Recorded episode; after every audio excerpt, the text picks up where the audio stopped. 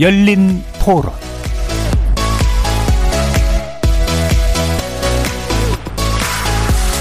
안녕하십니까. KBS 열린 토론 정준희입니다.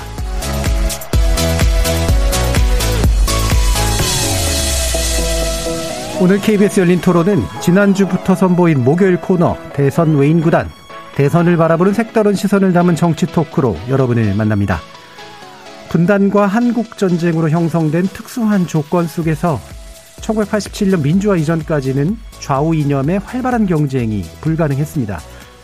민주주의의 진전과 함께 진보적 이념과 정당이 조금씩 자리를 잡게 되자 노동 존중과 사회적 약자를 향한 포용성을 기치로 소수의 아픔에 공감하고 대변하는 정치적 목소리가 커져갔죠. 하지만 한때 여야 거대 양당을 위협하기도 했던 대표적 진보 정당인 정의당 그리고 제반 진보 단체의 정치적 위상이 예전 같지는 않습니다. 현재 심상정 정의당 대선 후보 지지율은 국가혁명당 허경영 대선 후보 지지율보다 못하다는 평가가 나올 정도로 큰 위기에 봉착한 상태인데요. 정의당을 대표로 하는 이런 진보의 위기, 그 원인은 어디에 있을까요? 세상을 바꾸는 것보다는 내 삶을 바꾸는 게 더 중요하다고 여기는 2030 세대에게 진보 정당의 가치는 더 이상 소구력이 없었던 걸까요? 노동이 사라졌다. 노동의 일부 역시 기득권이 됐다. 약자의 불만과 문제의식을 제대로, 제대로 대변하지 못했다는 그런 의견. 진보 정당으로서는 또 아프게 되새겨봐야 할 지적이 아닐까 싶습니다. 진보를 찾습니다라는 책을 출간한 박찬수 한겨레 신문 대기자는 이러한 진보의 위기에 대해서 진보에 필요한 건 현실을 반영한 실천임을 강조했는데요. 대선 외인구단 패널들도 같은 생각일까요? 기성정치 외곽에서 이번 대선을 바라보는 세 분과 함께하는 대선 외인구단의 시선을 통해 지금 시대의 진보 정치를 짚어보겠습니다. KBS 열린 토론은 여러분이 주인공입니다. 문자로 참여하실 분은 9730으로 의견 남겨주십시오. 단문은 50원, 장문은 100원의 정보 이용료가 붙습니다. KBS 모바일 콩 그리고 유튜브를 통해서 무료로 참여하실 수 있고요. 콩에서도 보이는 라디오로 만나실 수 있습니다. 시민 논객 여러분의 뜨거운 참여 기다리겠습니다. KBS 열린 토론 지금부터 출발합니다.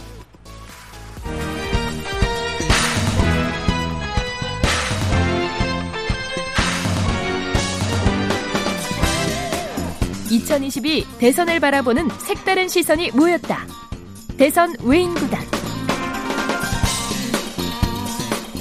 대선 외인 구단 함께 해주시는 세 분 소개해드리겠습니다. 최근 2022 한국의 논점이라는 책을 공동 집필하셨죠. 강양구 TBS 과학 전문 기자 함께 하셨습니다. 네, 안녕하세요. 강양구입니다.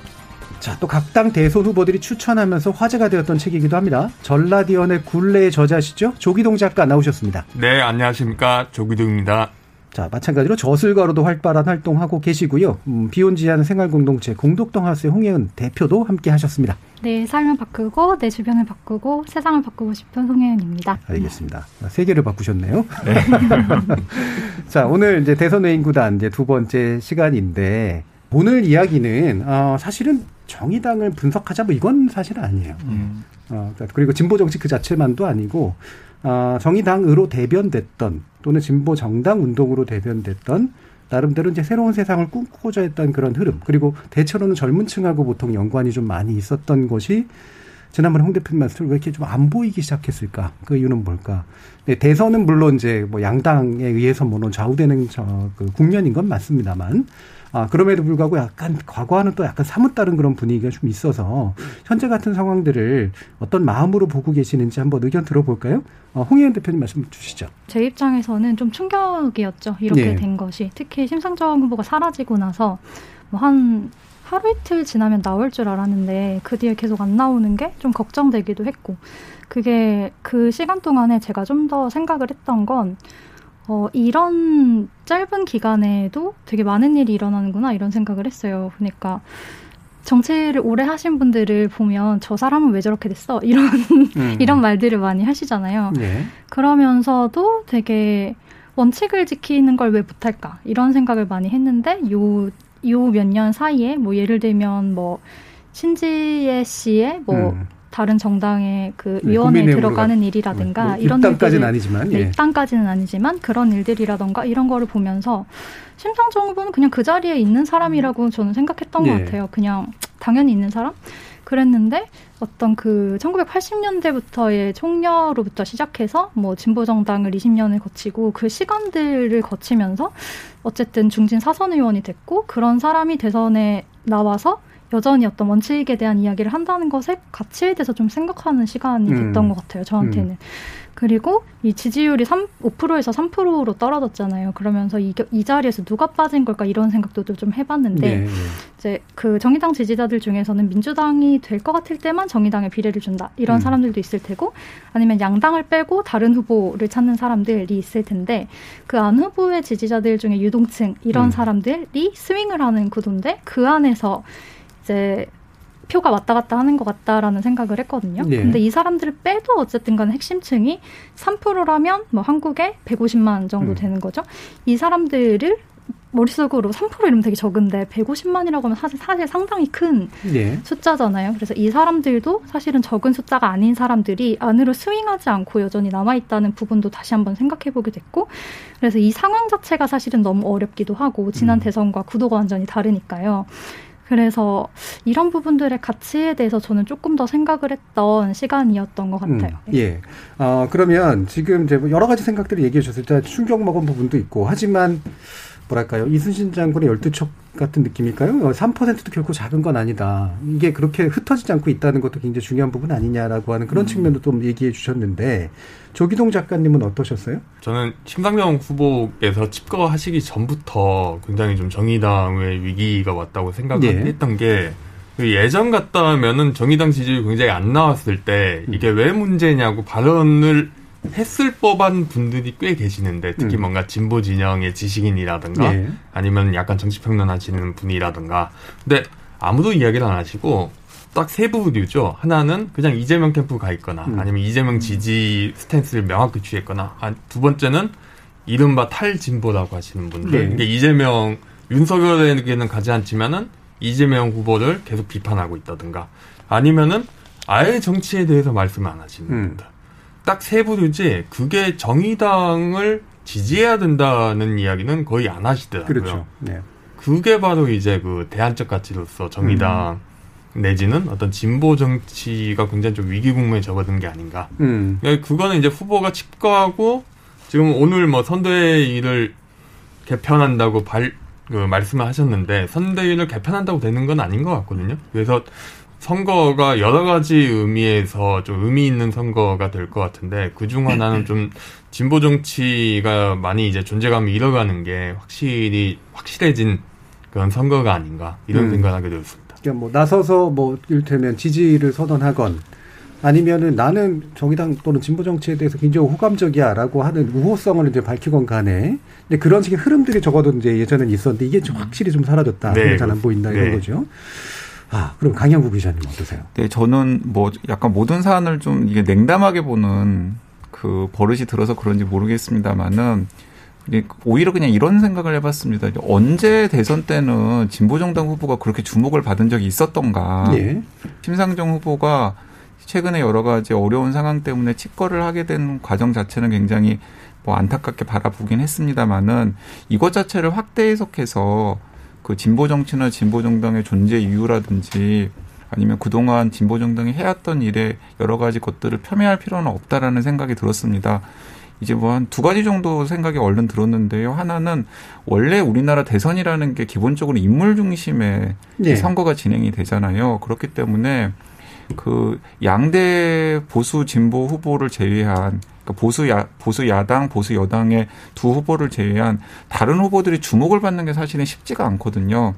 거기에다가 진보 정당에서는 내서 온 심상정이라고 하는 후보 자체가 심상정 후보 본인은 그렇게 생각하실지 모르 생각하지 않으실 수 있겠습니다만은 어쨌든 간에 다수의 시민들의 입장에서 보기에는 너무나 식상한 이 정치인이기도 하거든요. 네. 그러니까 이제 그런 점들을 감안하면은 어, 후보의 매력이라든가 후보의 화제성이라든가 이런 게 떨어지는 상황에서 지금의 이 대선 구도에서 주목을 받기는 애초에 좀 어려운 선택지가 아니었나 하는 생각을 해보고요. 또 한편으로는 이제 이 부분에서는 저는 이제 조기동 작가와 뜻을 같이 하는데 생각을 같이 하는데 어, 정의당 입장에서 혹은 정의당 지지자들 입장에서는 지금 한국 사회에서 진보 정당이 어떤 정체성으로 시민들에게 다가가야 되는지에 대해서 좀 근본적으로 좀 반성하고 성찰해보는 기회로 이번 선거를 삼아야 되지 않나 하는 생각이 예. 들었습니다.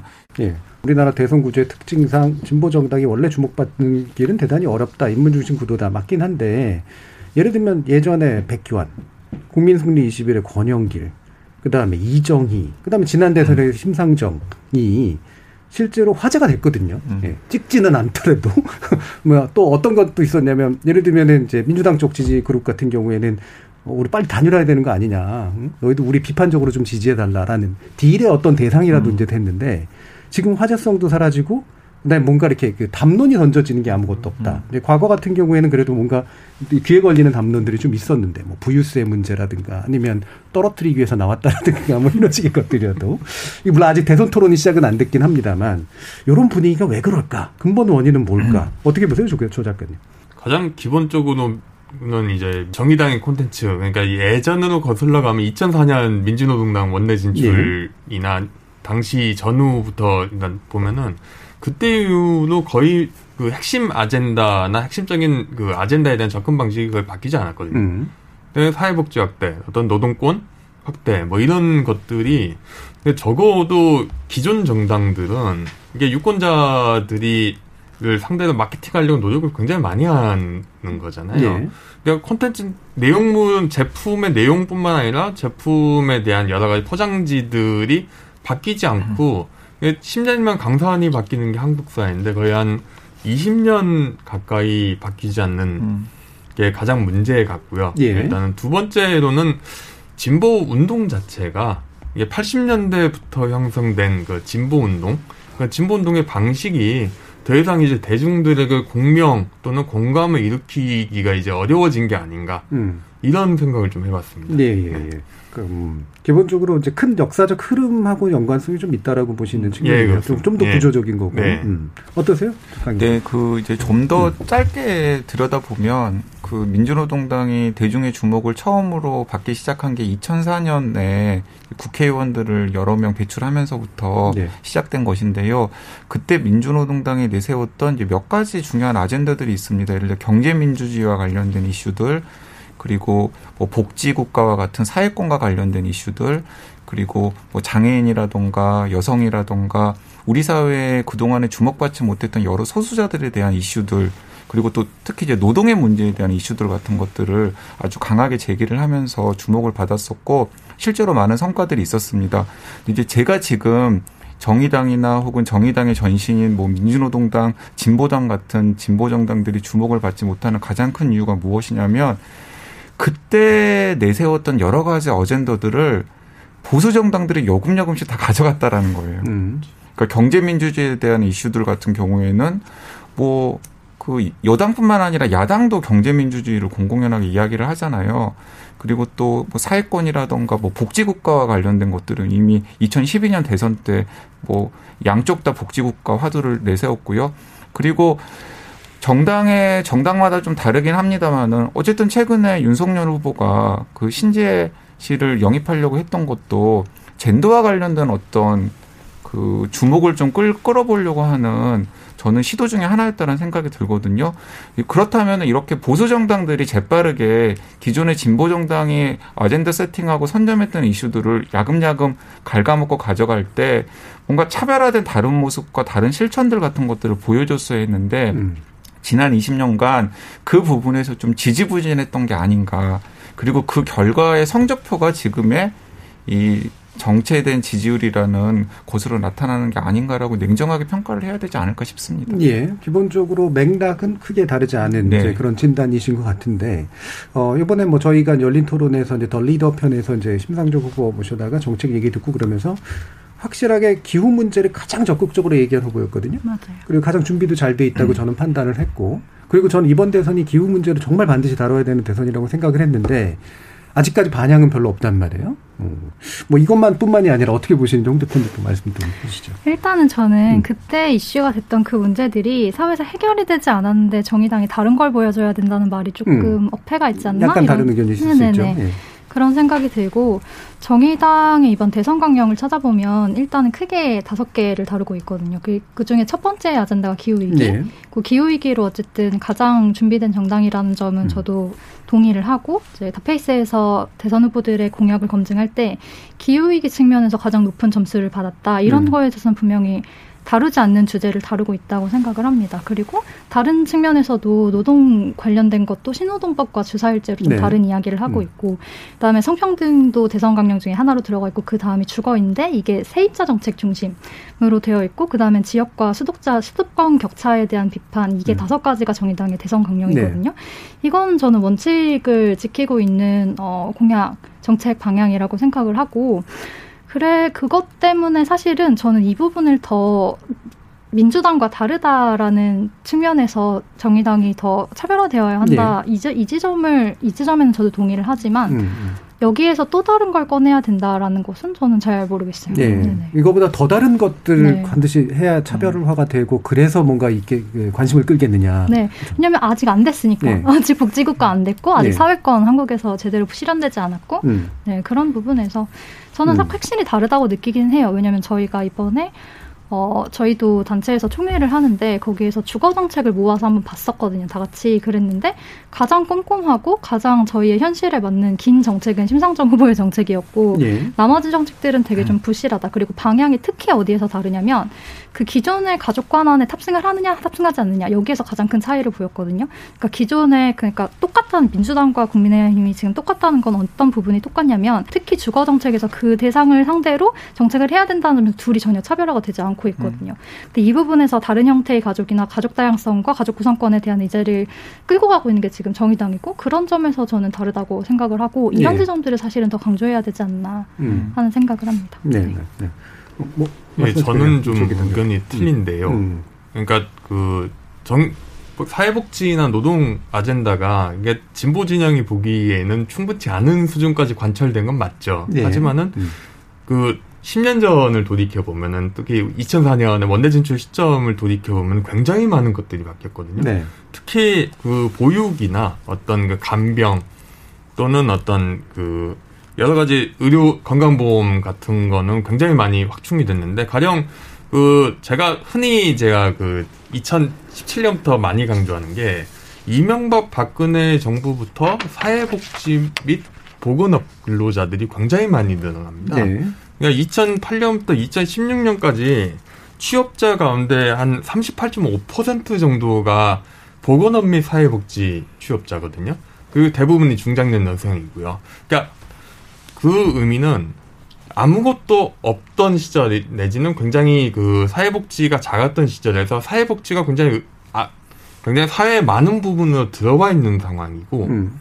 거기서 더 추가적으로 민 그 정의당이 그 추가적으로 끌어나갈 수 있는 부분이 일단 없다는 거고요. 음. 두 번째는 진보 정당은 저는 대중운동을 촉발시키는 정당이라고 생각을 하는데 네. 대중들은 어떻게 그 약간 사회학적 표현을 빌면은 대중 동원을 어떻게 할 것이냐 이 문제를 던져봐야 되는데 그 지금 던지는 아젠다는 훌륭히 정책적인 세공은 잘 돼 있지만은 그게 대중들을 이제 동원할 수가 있느냐 음. 가령 진보 정당의 주력군 중 하나였던 20대 30대 들의 진보 정당을 지지할 수 있고 그 정책 효능감을 느끼게 그 하나의 슬로건으로 집중시킬 수 있냐 그 부분의 정책은 아닌 것 같거든요. 네. 그러니까 기후 같은 경우에도 기후만 가지고 뭔가 그 정의당 원하는 수준으로 뭔가 동원할 수는 이제 한국적인 상황에서 이제 음. 유럽과 틀리게 유럽 녹색당과 틀리게 굉장히 그 부분에서는 약간 그 아젠다의 문제도 있고 물론 아젠다 문제뿐만 아니라 그 정의당의 조직이라든가 진보운동 조직이나 어떤 그 다양한 그 운동 그러니까 대중운동으로서의 어떤 그 사, 진보 운동 그런 것들을 고려는 해야 되지만은 좀 그 더 이상 이제 대중들이 진보 정당에 대해서 wow 뭐 아주 끌리 어떤 그 매력적인 대안 이렇게 느끼기에는 좀 부족한 수준이 아닌가. 좀더 그러니까 일반적으로 정의당이 쓰는 그런 대중운동이라는 의미보다는 원내 정치를 네. 하면서 대중들을 확 끌어당기는 네. 이 부분이 굉장히 좀 약해졌다. 네. 라는 말씀이시네요. 그 사실 홍혜은 대표님 말씀을 들으면서 아, 홍혜은 대표님이 어쩌면 이 3% 안에 들어 있겠다라는 생각이 예. 들었어요. 음. 네, 그러니까 지금 정의당에 기대를 가지고 있고 음. 정의당을 음. 지지하고 있고 정의당에 관심을 가지는 3%의 시선이 지금 홍영은 대표님께서 말씀하시는 그런 내용들이 아닐까 싶은데 아쉽게도 여론조사 전화를 한 통도 받지 못했습니다.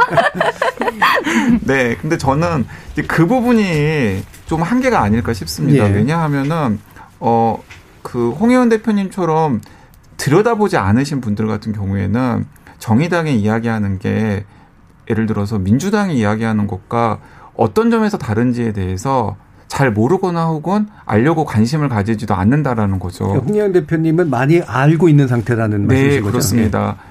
이제 그렇다면은 일단은 아 정의당의 민주당과는 다르고 음. 그리고 분명히 민주당보다 차별화되고 나은 점이 있다라는 사실을 알고 그리고 음. 또 관심을 가지게끔 하는 어떤 앞 단계, 음. 네, 앞 단계가 필요한데 음. 그 앞 단계를 실패했다라는 거죠. 예, 예. 근데 지금 실패의 이유는 여러 가지가 있을 수 있을 것 같아요. 하나는 정의당이 정의당이나 혹은 정의당의 여러 전신들 뭐, 뭐, 진보당이라든가 민주노동당 같은 정당들이 20년 동안, 어, 시민들에게 방금 조 작가님께서 말씀하신 것처럼 어떤 효능감을 주지 못했다라는 거죠.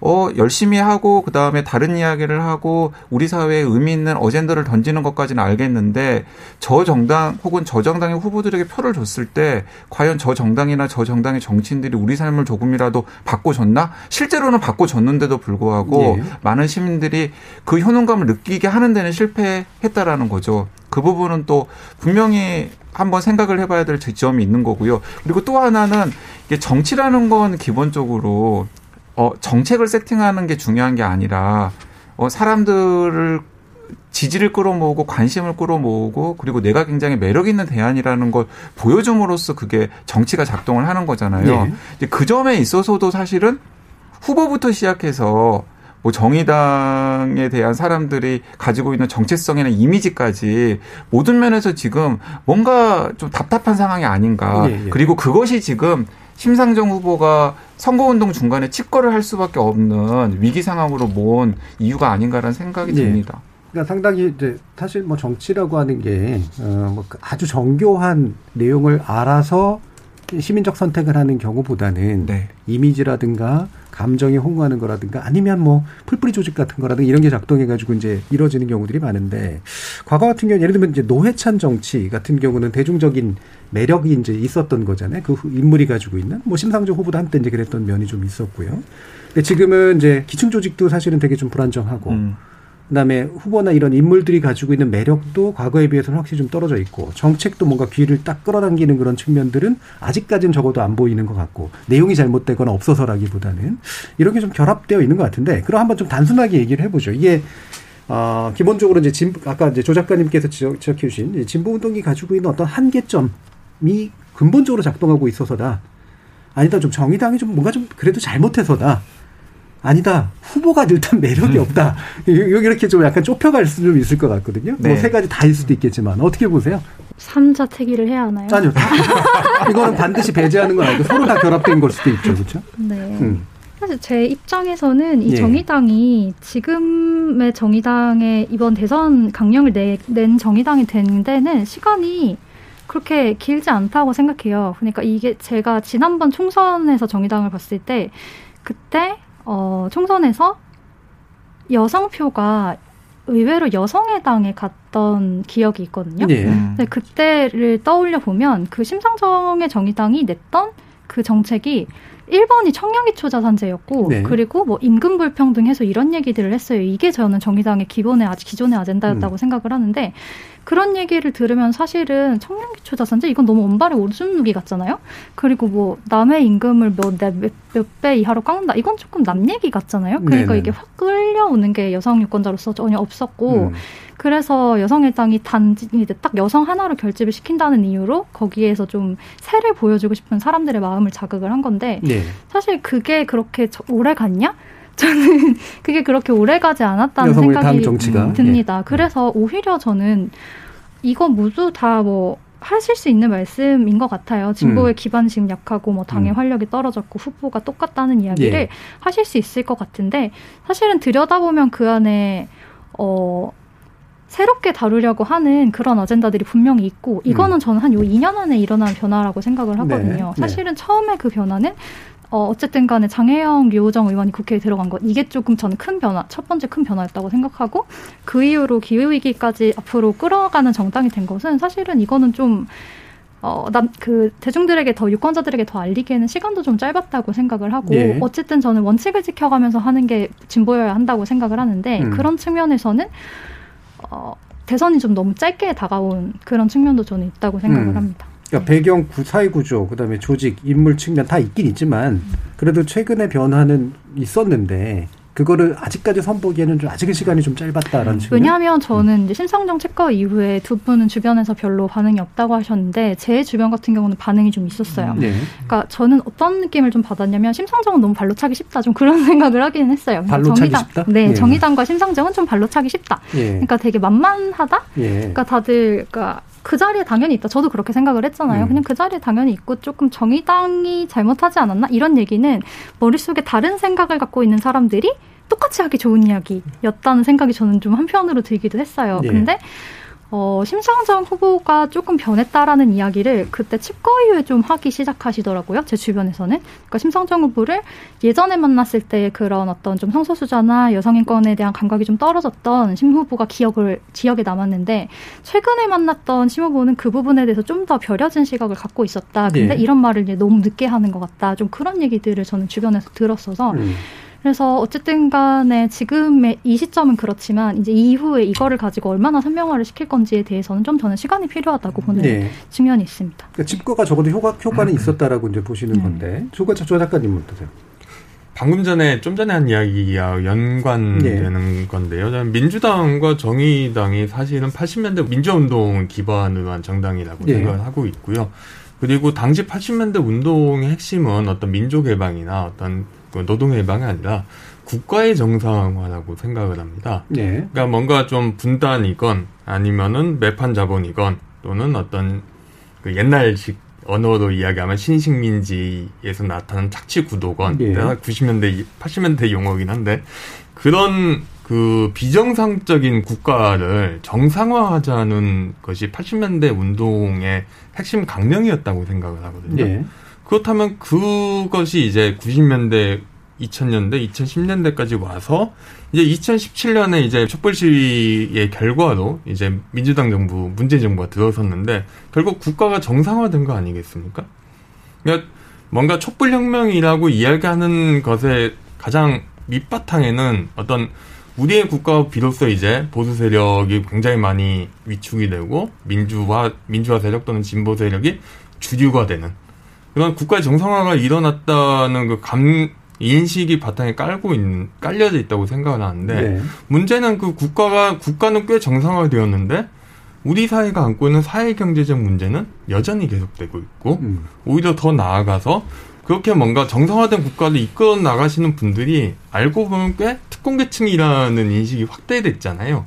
대표적인 게 어떤 조국 전 장관 일가의 문제라든가 또는 가장 크게 드러나는 게 이제 그 강남에 있는 아파트, 강남 아파트를 중심으로 한 자산 가치의 급격한 증가. 예. 이런 문제에 대해서, 그러니까 전반적인 대중의 인식 자체가 그 민, 정의당도 민주당과 똑같, 그런 아주 똑같이 뭔가 그 똑같은 세력이라는 인식이 첫 번째 있고 두 번째는 그렇게 뭔가 국가가 정상화 됐음에도 불구하고 뭐 더 이상 이제 사회 문제는 똑같은 상황에서 그 정의당이 더 내세울 수 있는 여지가 굉장히 줄어드는 것이죠.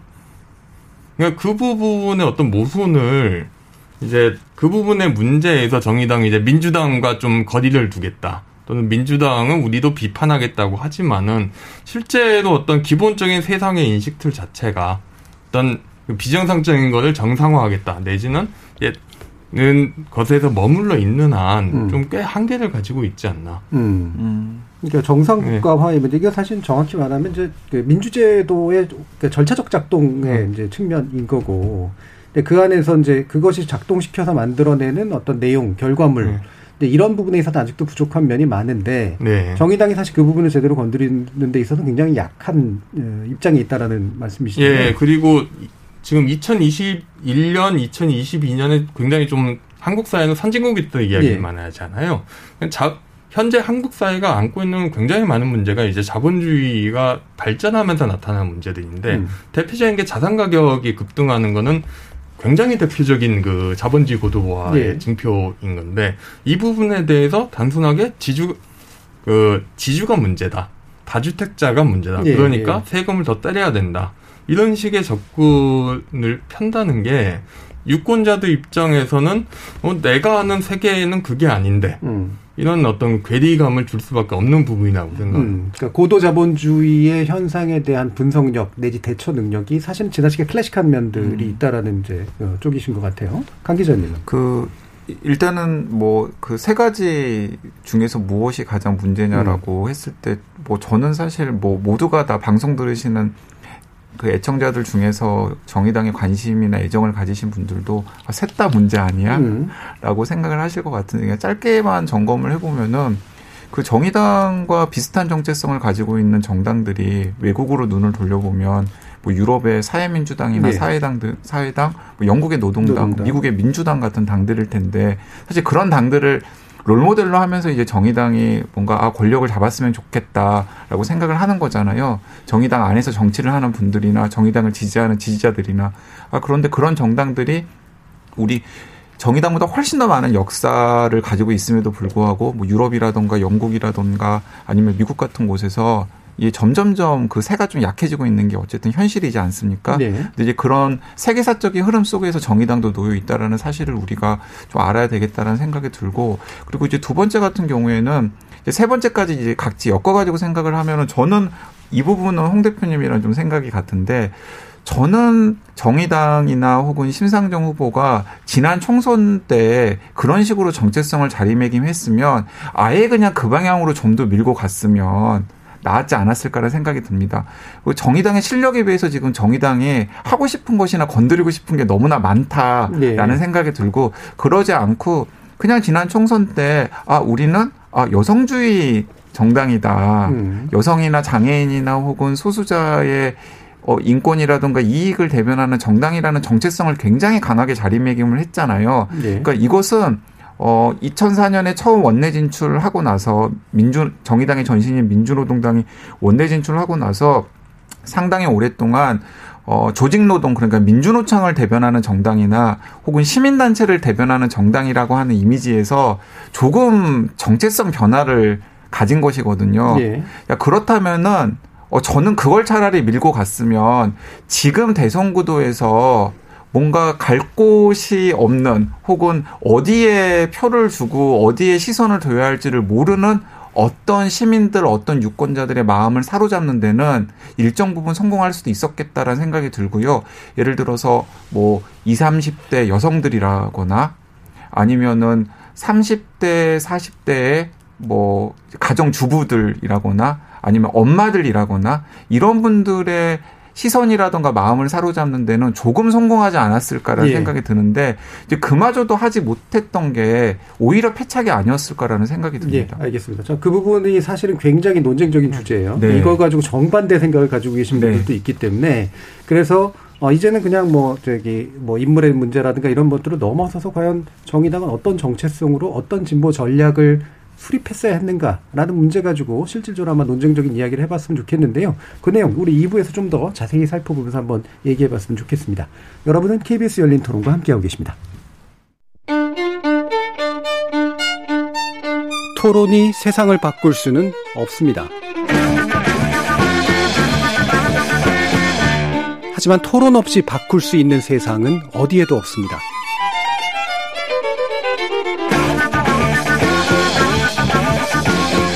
세상의 선한 변화를 갈망하는 당신. 정답이 아니라 질문의 힘을 믿는 당신. 우리 KBS 열린 토론에서 만납시다.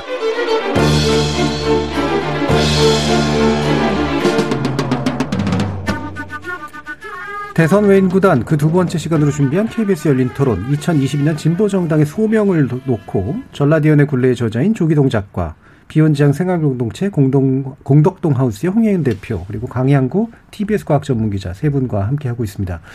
자, 앞에서 이야기 나눴던 내용을 바로 이어서요, 어, 좀 해보면, 정의당의, 정의당의 어떤 동력? 물론 이제 파벌도 되게 여러 가지가 있고, 뭐 밑에 기초도 많고, 여러 가지 흐름도 있고, 이제 그러긴 합니다만, 대체로 단순화시켜 보면, 어, 이른바 민주진보 세력이라고 부르는 민주화의 연장, 그러니까 민주주의 운동의 연장이죠. 이쪽이 한 축이 있는 거고.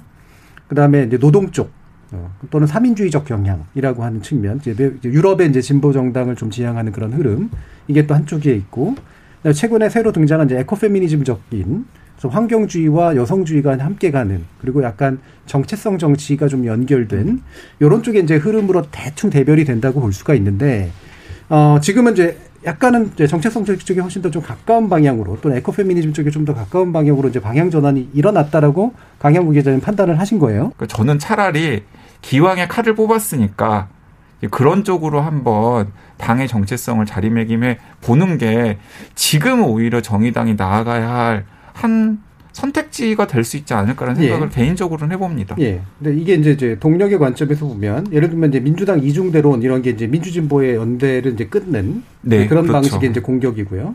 그다음에 조직 노동은 기득권이야. 그래서 노동 귀족 이런 얘기를 하는 게 바로 이제 노동 조직된 노동이나 사민주와의 연계고리를 끊는 비판 외부 비판들이잖아요. 이게 제가 볼 때는 약간은 작동을 했거든요. 네. 예. 그래서 어, 좀 더 환경주의나 이제 여성주의에 좀 더 연관성이 있는 뭐 그렇게 또 더 미래지향적이라고 판단했을 수도 있고 이게 신동력이 이제 되고 있는 건데 오히려 그걸 명확하게 일찍부터 표방했으면 좋지 않았겠냐라는 네. 이제 그런 말씀이신데 이게 이제 거꾸로 뒤집으면 그게 이제 바로 그래서 정의당이 망하는 거야라고 얘기하는 사람들의 어떤 주장하고도 또 배치될 수도 있고 자. 이런 면도 좀 있을 것 같아요. 뭐냐면 이게 이제 집권을 바라는 세력으로서 정당이 네. 표방할 수 있는 내용이냐 이제 여성의당과는 다르지 않느냐 네. 이런 얘기도 지, 금 이제 그 생 각이 저랑 통했는데요. 네. 그러니까 심상정 후보 같은 경우에는 어 내가 대선 후보로 나가서 음. 의미 있는 표를 좀 얻고 싶다. 혹은 정의당이 원내 교섭단체가 되고 그리고 나아가서 그냥 뭐 소수 정당의 만년 소수 정당이 아니라 최소한 의미 있는 3당으로서 역할 혹은 자리매김을 해보고 싶다라고 하는 욕심 같은 게 분명히 있을 테고 그 욕심의 연장선상에서의 다수화 전략 이라는 게 있었을 거라고 생각을 합니다. 예. 이제 그런 면에서 보면은 어 정체성 정당의 성격을 강화하면 어 만년 소수 정당으로 진짜 완전히 자리매김하는 것 아니야? 라고 생각하거나 혹은 그 부분에서 위기의식을 느끼는 예. 당원들이나 혹은 정의당을 바라보는 시선이 분명히 있는데 저는 어차피 안 된다면 어차피 안 되고 어차피 지리멸렬하다면 차라리 새로운 돌파구에 에너지를 좀 더 쏟는 게 지금으로서는 정의당이 선택할 수 있는 음. 오히려 효과적인 전략일 수도 있, 있지 않을까라는 예, 생각을 뭐 해보는 거죠. 예, 마찬가지 얘기를 하고 계신 거예요. 네. 결국 그냥 능력이 냉정하게 말하면 안 되면서 노선 정리를 왜 확실하게 안 하냐 이제 이 얘기시잖아요. 여기에 대한 어떤 견해들이 분명히 또 있으실 거라 홍영현 대표님 뭐 이 얘기 해주셔도 좋고 예, 뭐 하고 싶은 말씀 주셔도 좋습니다. 민주당과 차별화되지 않는 것이 사실은 정의당을 정의당으로 인식하지 못하게 하는 이런 부분이라고 생각해서 그러니까 제 주변에도 그런 말씀을 계속 하시는 분들이 있거든요. 민주당이 될 것 같으면 정의당한테도 표를 하나 나눠주겠지만 그렇지 않으면 주지 않겠다. 근데 여기에 언제까지 끌려가서는 사실 정의당이 독자적인 세력이 될 수 없고 네. 그리고 민주당에서 얻을 수 있는 걸 왜 정의당에서 구하겠는가 이런 생각을 하게 되기 때문에 음 저는 근데 또 한편으로는 뭐 노동 이슈와 이 모든 것들을 사실 쪼개서 보는 것 자체도 좀 문제라고 생각해서 사실 여성주의는 개별 이슈로 카테고리를 하기, 카테고라이징을 하기보다는 관점에 가까워서 기존의 정의당이 다루던 어떤 노동 이슈나 노조의 이 안에도 여성 관점을 적용을 할 수가 있고 생태 관점도 마찬가지로 적용을 할 수가 있어서 이 두 개가 완전히 나눠지는 거라고는 저는 사실 생각하지 않아요. 그래서 그런 부분에서 새로운 관점을 도입한다는 측면에서 차별화 이거라면 저는 확실히 그렇게 하고 있고 정의당이 그 방향으로 가고 있다고 생각하고 그렇게 해야 된다고 생각합니다. 음. 또 이런 측면에서 민주당과 정의당의 차이를 드러내지 못하게 하는 언론 지형의 문제도 사실 여기 겹쳐 있다고 생각을 하는데 이번에 예를 들면 대선 토론을 하면서 이와 윤 그러니까 이재명 후보와 윤석열 후보의 양자 대결을 맨 앞에다가 갖다 놓는 거예요. 이런 식의 어떤 노출이 잘 안 되는 문제도 저는 한편으로 있다고 생각합니다. 네. 그리고 어쨌든 그 신상정이 뭐 오래된 후보고 뭐 오래 봐왔다라는 측면은 사실 오래 본 사람들의 입장이잖아요. 네. 오히려 그 노출도가 너무 적으면 인지도가 떨어지는 문제는 저는 더 큰 대중을 생각하면 신상정이 너무 안 나오니까 사실 사람들이 모르는 것도 저는 있다고 생각하거든요.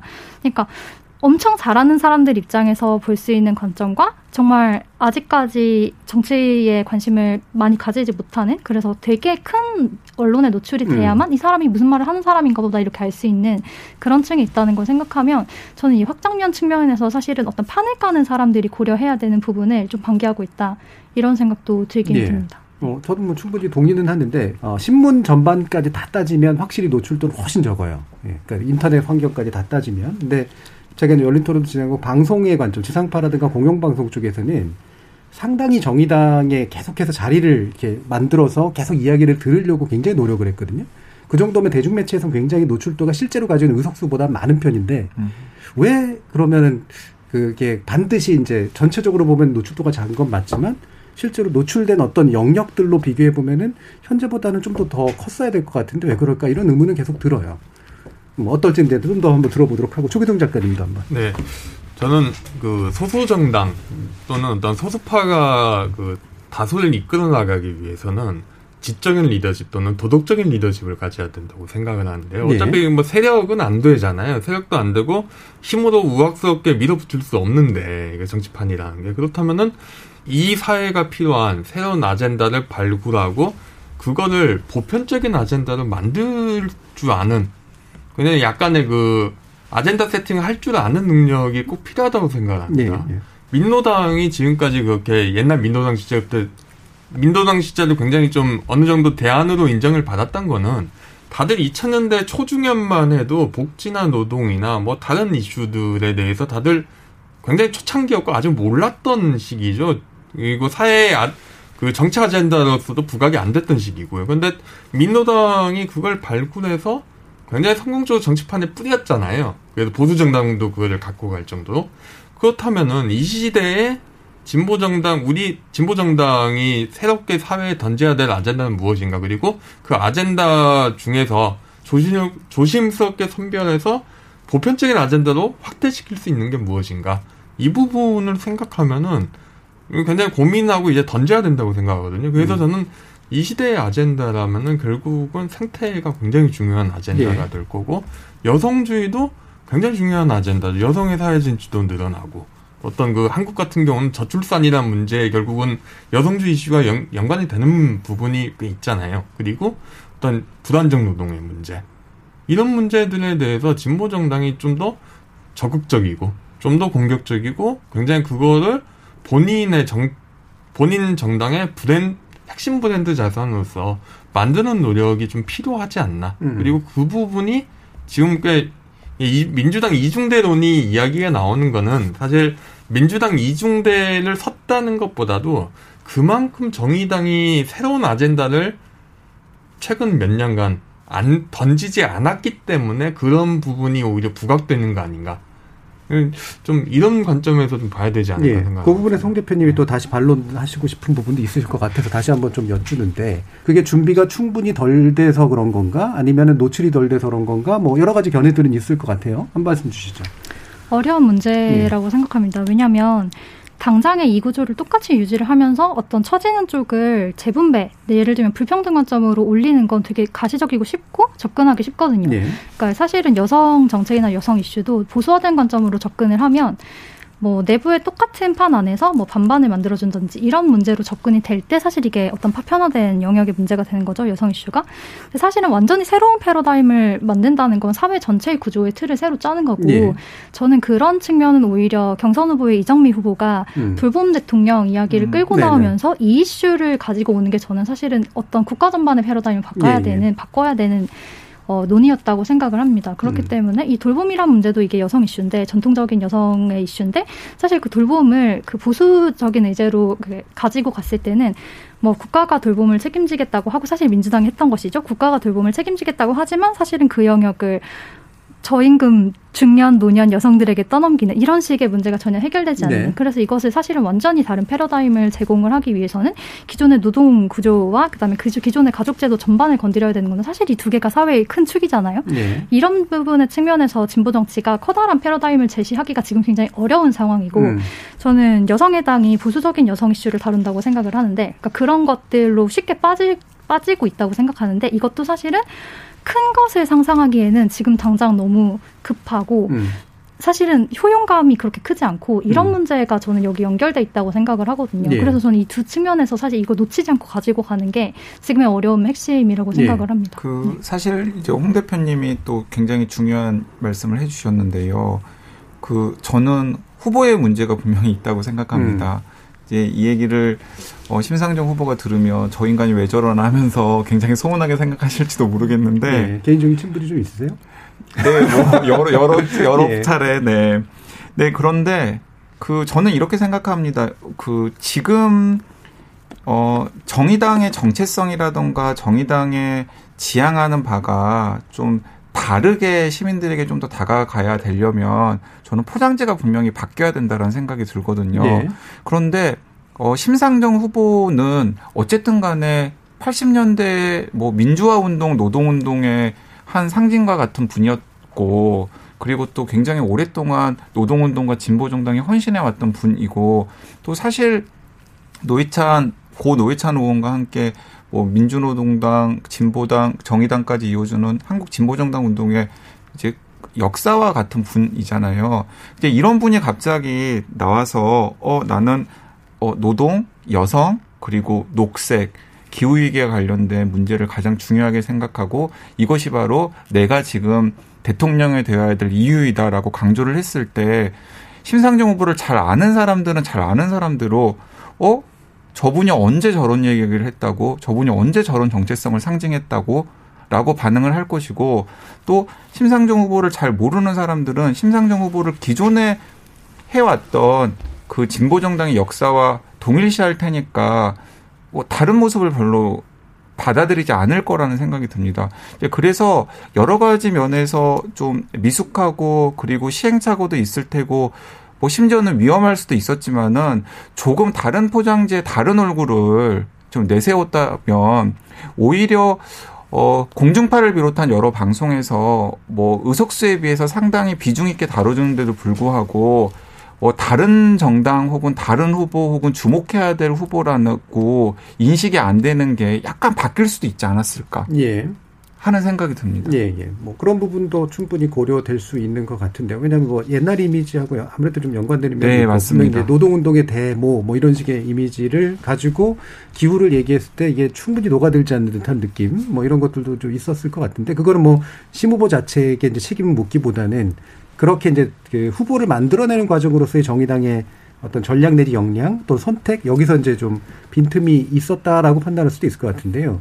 아까 이제 홍 대표님 말씀해 주신 그런 부분들을 좀 더 다시 이제 조기동 작가님한테 좀 여쭤보면 이게 이제 대중들한테 귀에 꽂히려면 그러니까 이게 지금 얘기를 들어보면은 아까 강지 기자님 말씀하신 것 같이 막 여성 문제라든가 이렇게 여성의 당처럼 이렇게 특정 부분에 이제 호소하는 당이라기보다는 사실 굉장히 광대한 플랜을 가지고 있고 그걸로 세상을 바꿔보겠다라고 하는 쪽이 좀 더 가깝기 때문에 장기 집권 장기적으로 보면 집권을 지향하는 정당의 풍모라고 볼 수도 있긴 있어요. 근데 그런 게 안 보이고 걔네는 결국 페미 정당이야. 네, 노동 버리고 페미 정당 됐어.라고 비치는 이유는 뭘까?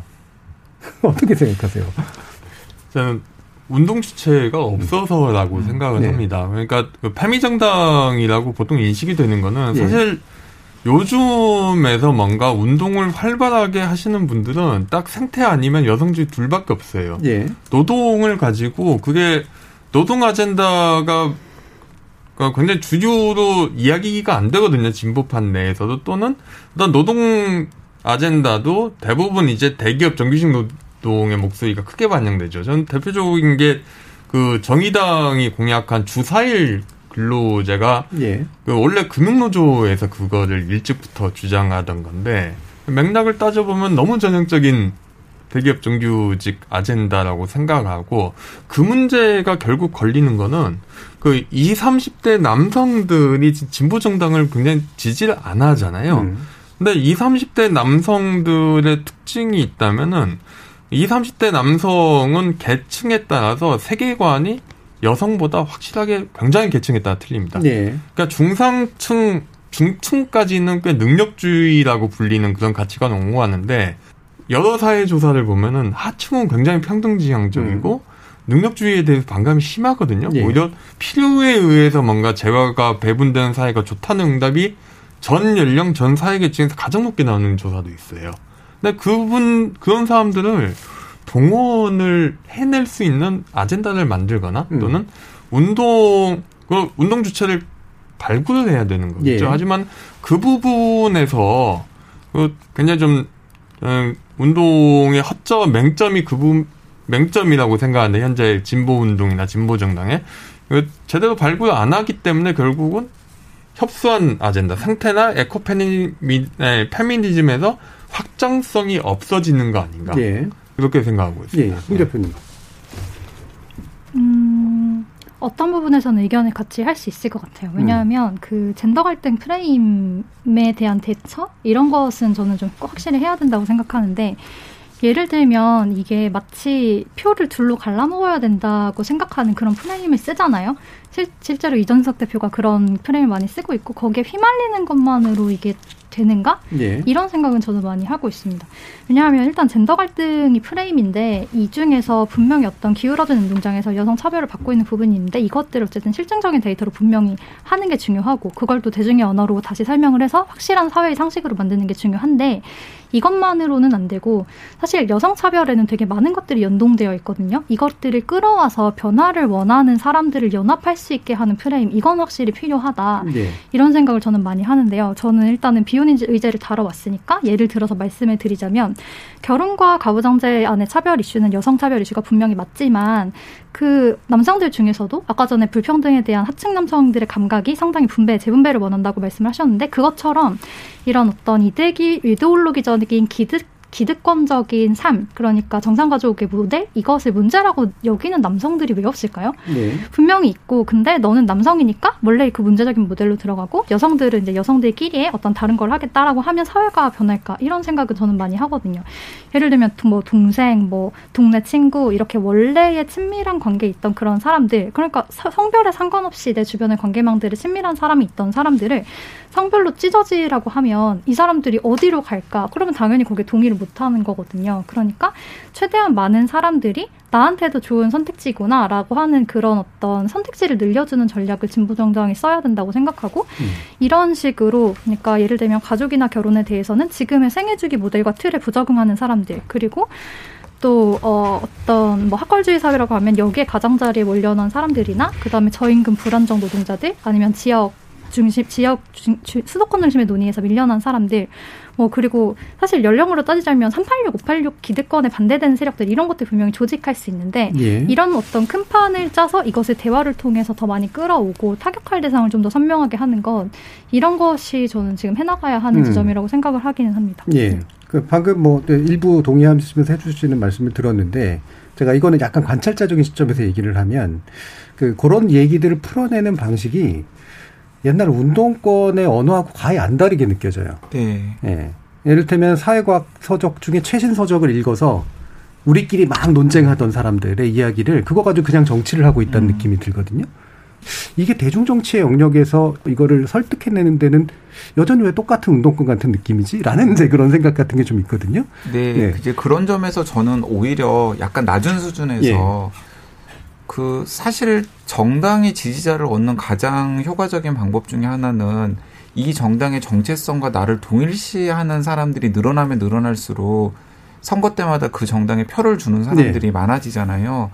근데 저는 정의당은 거기에서부터 시작을 해야 되지 않나 하는 생각이 들고 그래서 제가 아까 어 지금 어, 여당이든 야당이든 아니면 거대 여당 야당의 후보들에 대해서 뭔가 비호감을 가지고 있는 많은 분들이 다른 선택지가 없어서 갈팡질팡하고 있는데 아, 그들에게 어, 정의당이라고 하는 선택지가 당신의 그런 좀 답답함이라던가 울분이라던가 아니면은 뭔가 좀 아쉬운 점들을 어, 채워줄 수 있는 정당이라는 걸 저는 보여주는 게 필요하고요. 음. 그건 사실은 아주 낮은 수준에서는 편드는 것이거든요. 네. 그러니까 여성의 시선이나 혹은 녹색의 시선으로 세상을 재조직하고 재해석해내는 일은 상당히 어려운 일이잖아요. 어려운 일이죠. 그리고 그건 굉장히 장기적인 네. 프로젝트인 거죠. 그러니까 이건 사실은 지금 저는 만약에 정의당이 그런 정체성으로 시작한다면 저는 이제 첫 스텝을 음. 내, 내딛는 단계라는 생각이 들고 그러면 그 스텝이 답답한 사람들이 분명히 있다고요. 네. 목마른 사람들이 있는 거죠. 왜 우리나라 정당들은 여성의 문제에 관심을 가지는 정당들이 없는 거지? 왜 우리나라 정당들은 녹색의 문제, 기후위기의 문제에 관심을 가지는 정당들이 없는 거지? 왜 우리 정당들은 미래 세대의 문제에 관심을 가지고 있는 정당들은 없는 거지? 하면서 답답함을 느끼는 유권자 시민들이 분명히 있을 테고 네. 그들에게 호소해서 약간 종잣돈 종자표를 마련하는 데에서부터 지금 정의당은 시작해야 되지 않나라는 생각이 들고 그 언어를 그리고 거기에 맞춤한 어떤 이미지를 정의당이 지금 만들어내지 못하고 있는 게 아닐까라는 음. 생각이 듭니다. 네. 마찬가지 맥락이었던 네, 것 같아요. 이 부분에서 네. 저는 좀 풀뿌리 조직 네. 이야기를 좀 해야 되지 않나 싶은데요. 음. 정의당, 진보정당이 지금 위기에 봉착한 가장 큰 이유 중 하나는 그 풀뿌리 지역 정치가 안 되기 때문이라고 생각을 합니다. 예. 그러니까 그 기초단 기초자치단체, 기초의회 의원이나 광역의회 의원 또는 지역에서 활동하는 정당 활동가들이 그 그분들이 폭넓게 깔려 있어야 지역에서 사업들 내지는 지역의 유권자들의 어떤 목소리를 예. 듣고 그 사람들의 요구를 해결을 해줌으로써 대중과의 접점을 만들 수 있고 또 정당에 있는 분들이 결국은 새로운 정치 언어를 발명해야 되는 부분인데 그거를 음. 단순하게 그냥 활동가들끼리 끼리 또는 정치인들끼리 앉아 있다고 뭐 대중 언어가 발명 만들어지지 않잖아요. 그렇죠. 언제나 대중 언어는 유권자들을 만나고 유권자들의 목소리를 듣고 그들의 정, 그들이 안고 있는 문제를 해결해 주면서 만들어 나가는 것인데 문제는 정의당이나 민주노동당 시절부터 있었던 지역 조직, 조직들이 점점점 쪼그라들고 있거든요. 음. 장기적으로 보면은.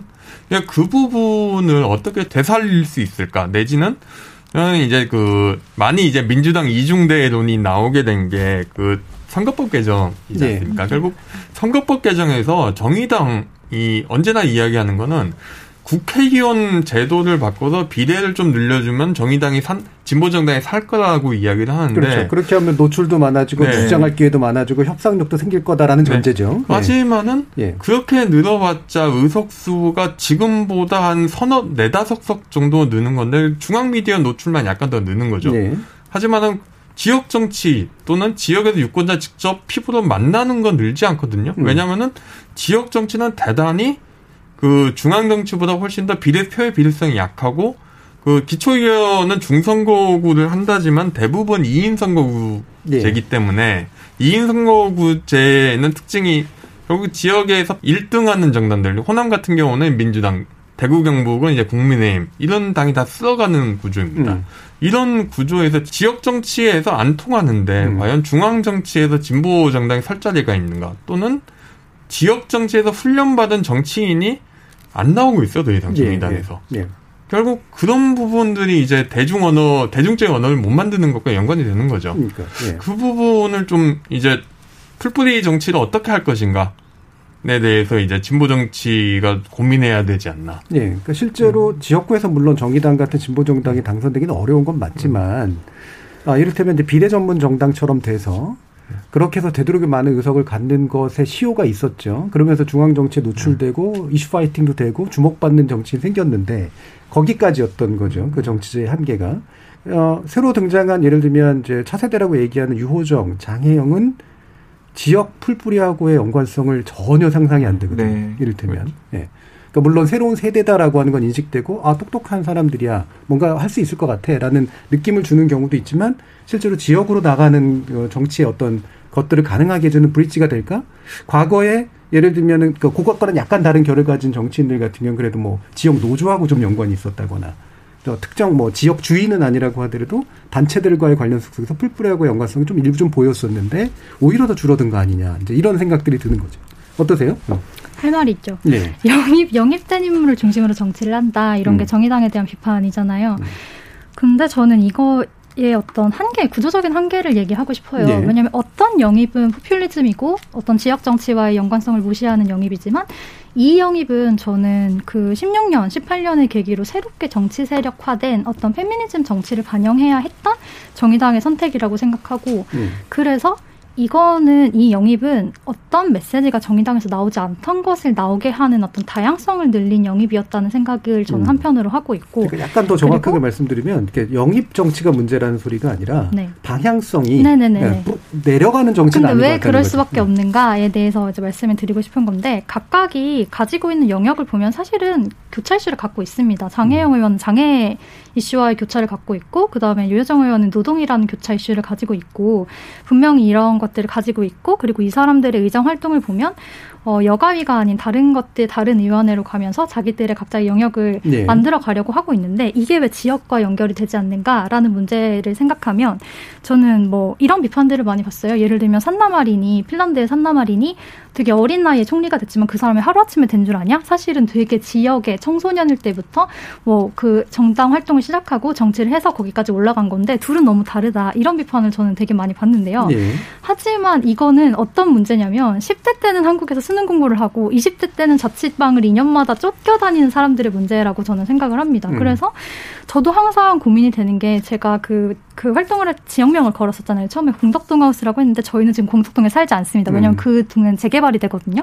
그러니까 이런 문제들이 저희들도 이렇게 탁탁 걸리는 문제고 사실은 이 전반에 2030의 문제가 깔려 있다고 생각을 해요. 네. 그러니까 어떤 지역을 가다 보면 그 지역에 뿌리를 내리지 못하는 건 사실은 정의당의 젊은 의원들뿐만 아니라 2030 세대 전반들의 문제고 그래서 이 문제가 사실 밑에 깔려 있기 때문에 그것 말고 다른 이슈를 어떤 뭐라고 해야 될까요? 전반적으로 조직할 수 있는 지역 음. 말고 다른 것들로 조직할 수 있는 그런 지역 그런 기반을 가질 수밖에 없고, 네.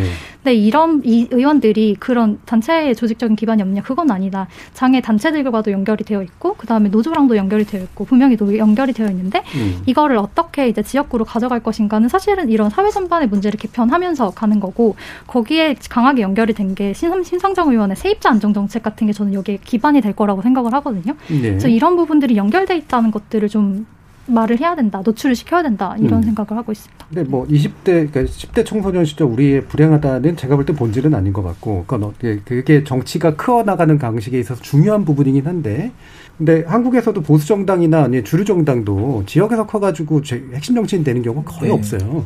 실질적으로. 근데 그들은 지역 조직을 가지고 있다는 거. 이게 되게 무서운 일이란 말이에요. 음. 근데 지금의 정의당의 방식은 중앙으로 진출해서 스포트라이트를 받아서 새로운 이슈 파이팅을 함으로써 지역의 세를 키우거나 뭔가 좀 더 나가려고 했는데 그게 끊긴 거거든요. 근데 아주 나쁘게 말하면 이슈 파이팅 하려고 지금 그걸로만은 뭔가 해보려고 하는 거 아니야라고 이제 비판을 할 수도 있다는 얘기죠. 음. 그 방향성이 적극적으로 풀뿌리로 가고 있는 것 같지는 않다라는 그런 네. 느낌.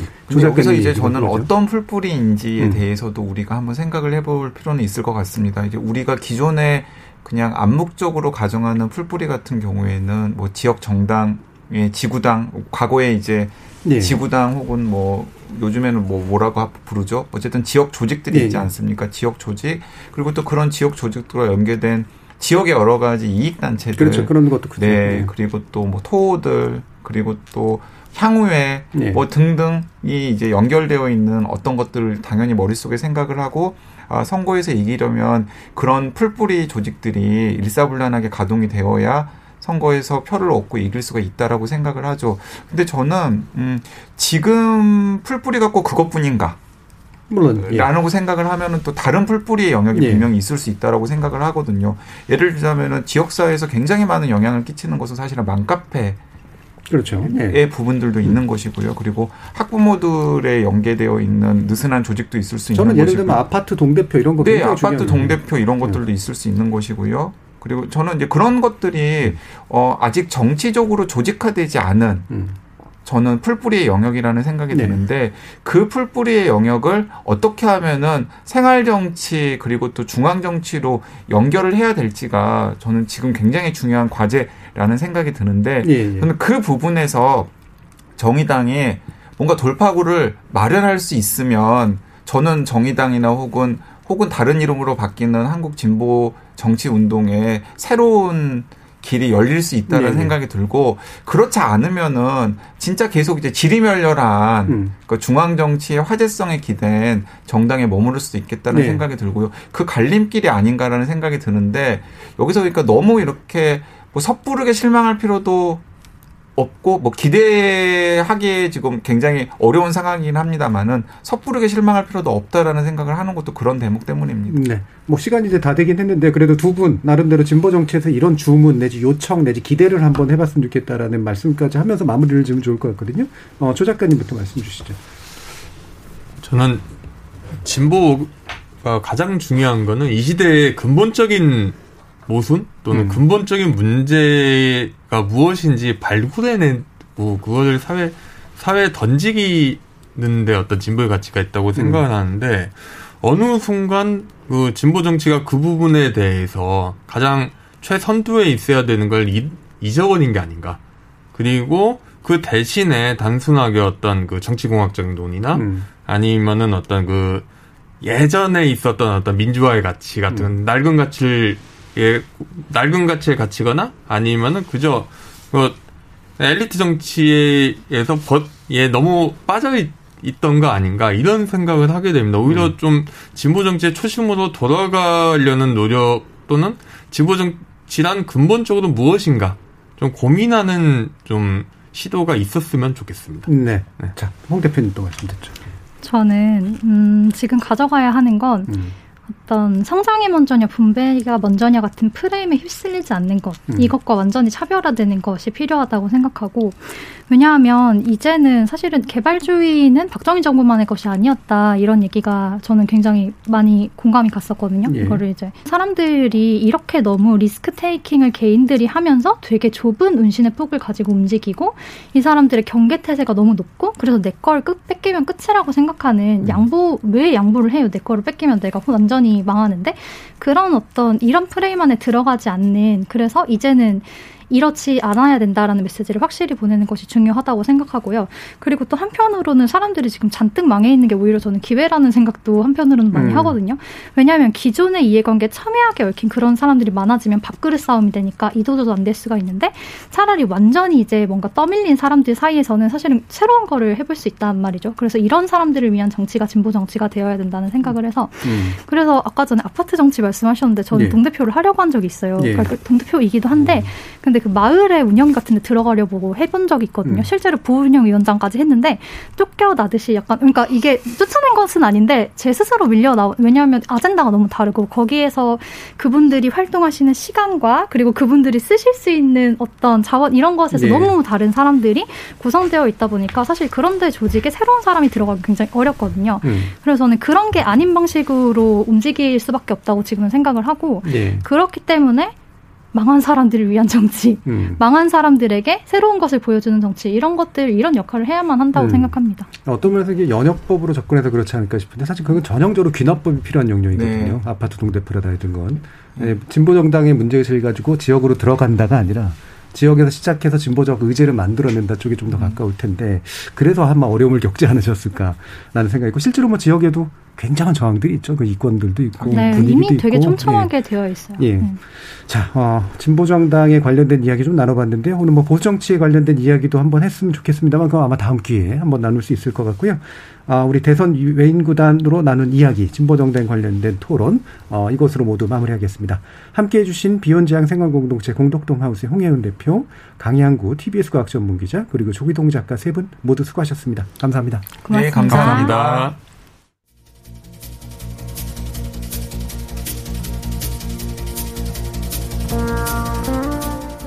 현재 진보정당은 그냥 만들어진 것이 아니죠.